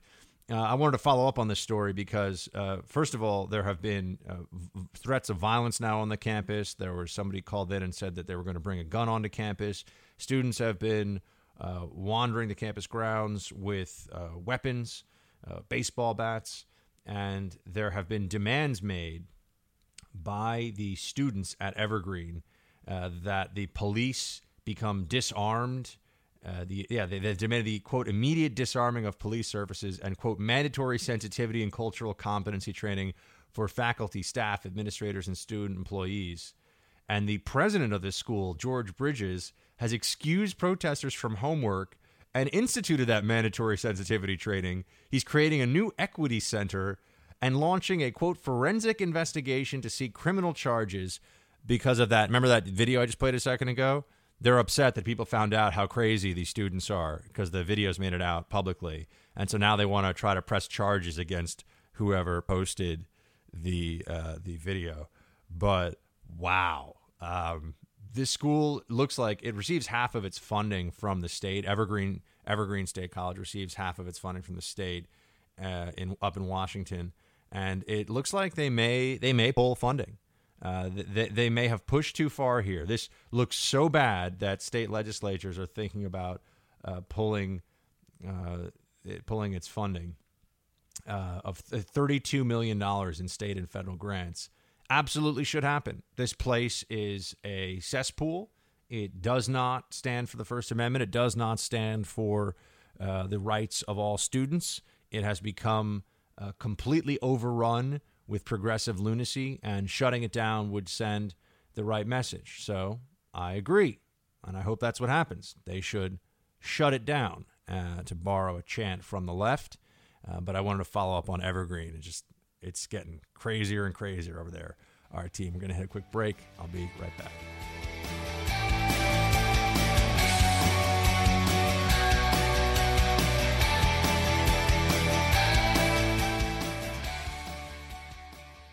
I've thought many times before that I was fortunate to uh, grow up in the in the time period, technologically speaking, that I did, where you you know you had computers, and I, I've I think I've talked before about how playing Sid Meier's Civilization on my uh, brother's computer uh, on a Friday night when I was in grammar school uh, after my parents let me order in you know pizza or something was like uh, among the most joyous and carefree periods in my life.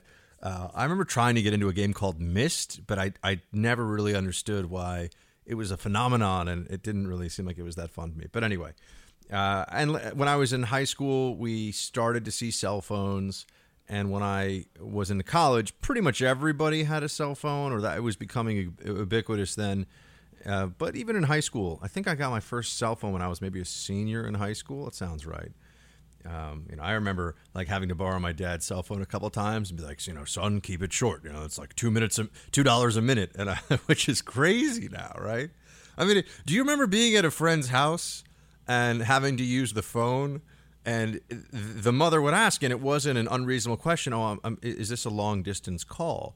because if you were calling somebody out of state, it, it could be like a dollar or two a minute or something, right? Uh, so that that that's just uh, a, a, good part of life that's changed. Just now, we don't have to worry about that, and, and I am I'm happy for sure that that's the case.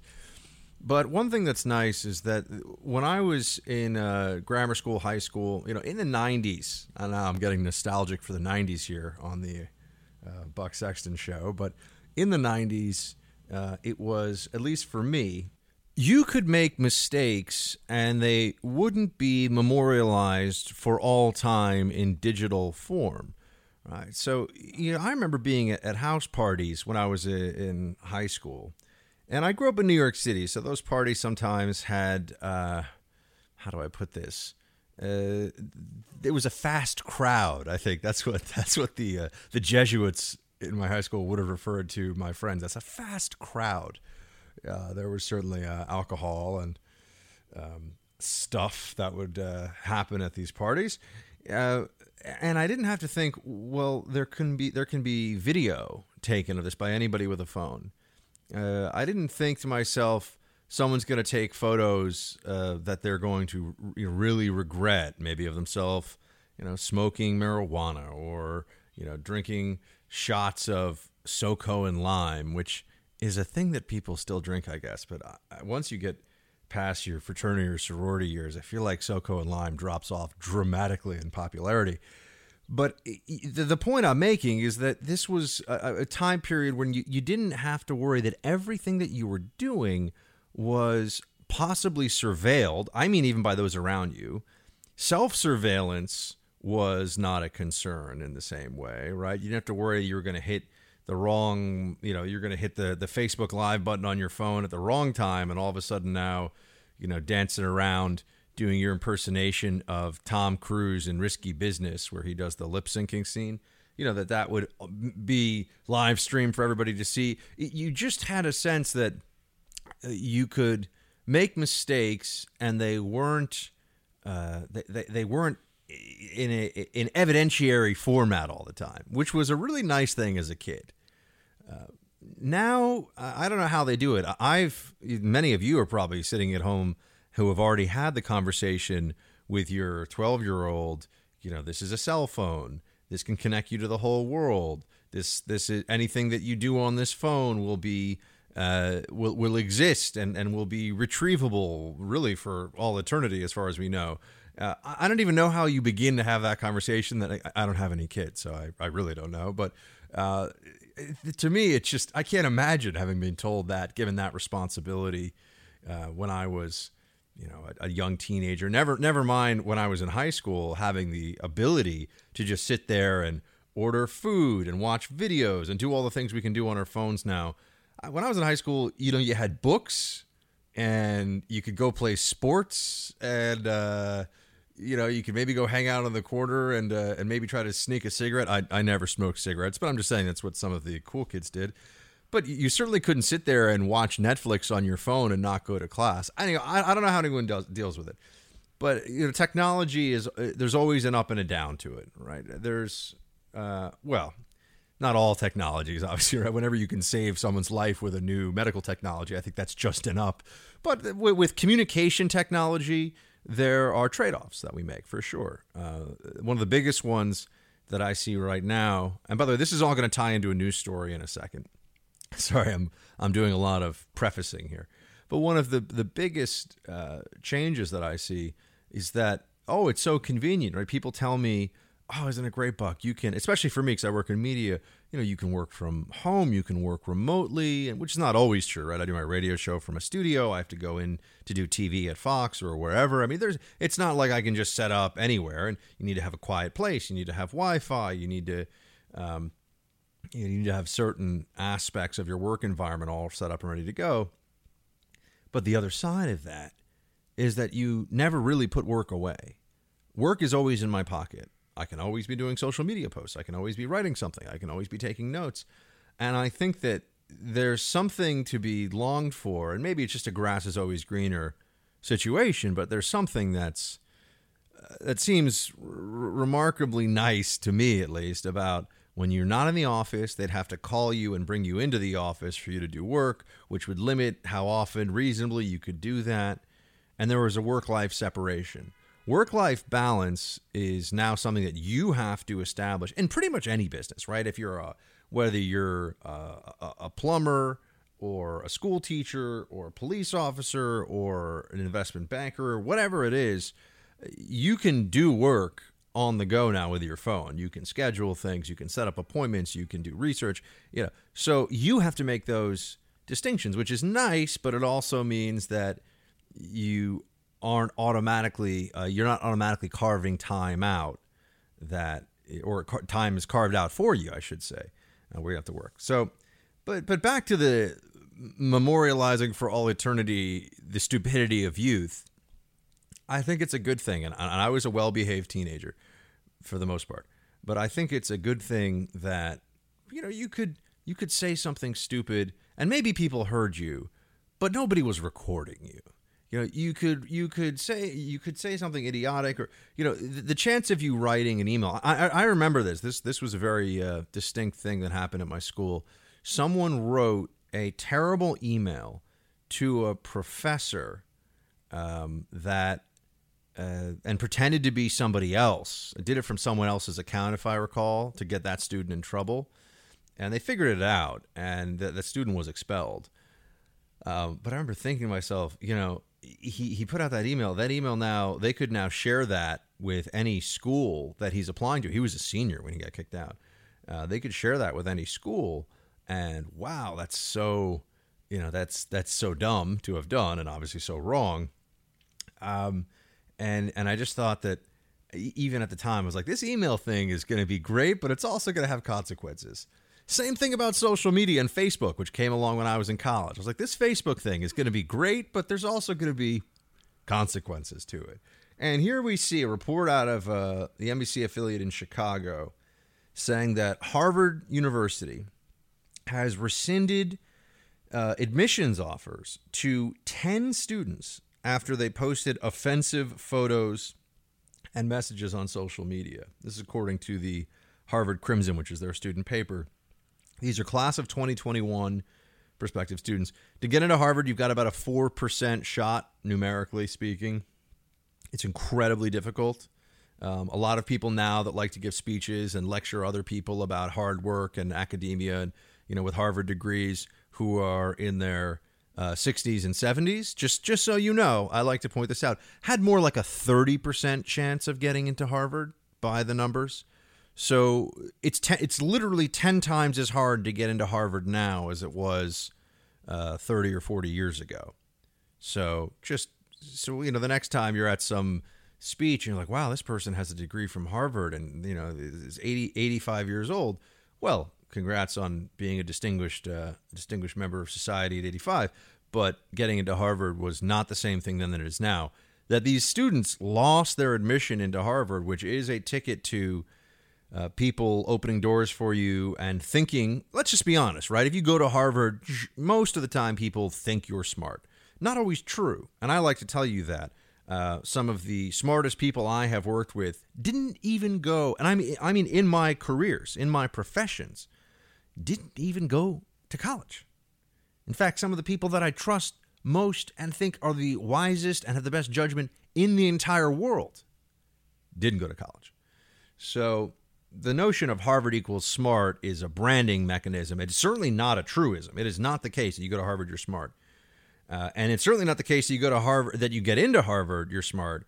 You got these students who posted this stupid stuff, and it was in a, uh, a messaging group for incoming freshmen, and they titled it "Harvard Memes uh, for Horny Bourgeois Teens," which is just moronic. And these kids shared a lot of really stupid stuff on here um, really bad. I mean, you know, just the kind of the kind of stuff that you're going to get your admissions offer rescinded for. You know, it's racist stuff, sexist stuff, um, and this, I just think is is a reminder um, that for, for you know for young people, their mistakes are out there forever, and and this is a first in human history. You know, if you if you lived in, uh, you know, Victorian England, if you lived in the, the the Middle Ages, wherever. I mean, if you you know if you lived in ancient Rome and you know you said something really dumb, there may have been rumors about it, there may have been stories, but the Facebook chat wouldn't exist forever. And for kids these days who are applying to these schools, I just feel like, man, it's it's a different world for them. You know, you write some stupid stuff, you can lose your admissions, you can lose your admission offer to Harvard, and it it just lingers, man. It lingers. It's we are in a world we are in a massive world of self surveillance and need to think of it that way. We've got open mics all around us. Uh, everything that we type, all that's all the different platforms, the digital world, uh, can be hacked into, can be shared, can be, you know, it's just it's all there, right? Our lives are being cataloged in ways, our every action, and in some ways, our every thought, cataloged in ways that uh, would have been completely unthinkable even even when I was in college. I mean, that was maybe when it started, but no, I got out of college a while ago. I graduated 2004. So over the course of less than two decades, we have become a society that is under mass self-imposed surveillance, and I, I just find it. Uh, I just think that it, I think it changes human interaction. I think it changes human behavior. Uh, I believe it's one of the most uh, one of the most massive shifts in the way we interact in our day-to-day lives in, in, in human history really i mean I, I, think it's profound anyway so these stupid kids lost their admissions offers uh, that was the story but i had some other thoughts i'll be back in just a second team stay with me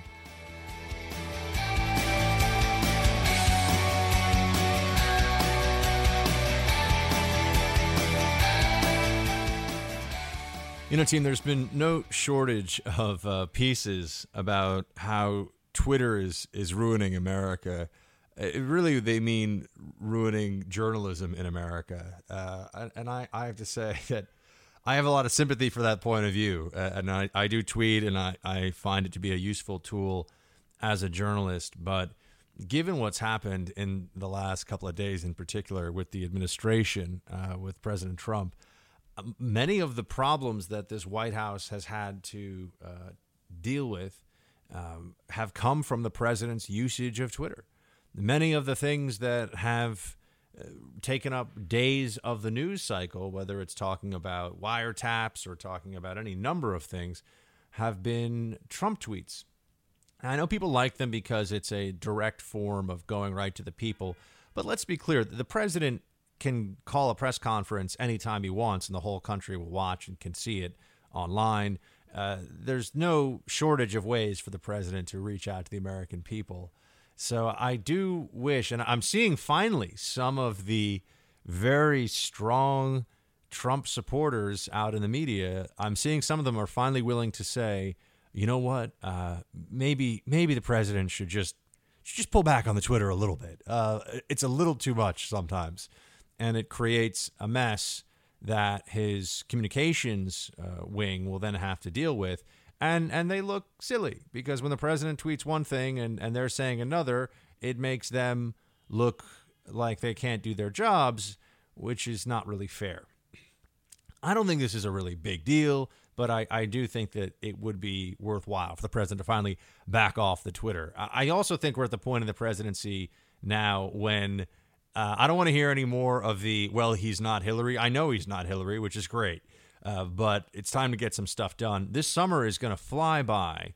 And if there is not a legislative achievement uh, during this presidency to point to, the Democrats are going to be salivating over their prospects in the midterms.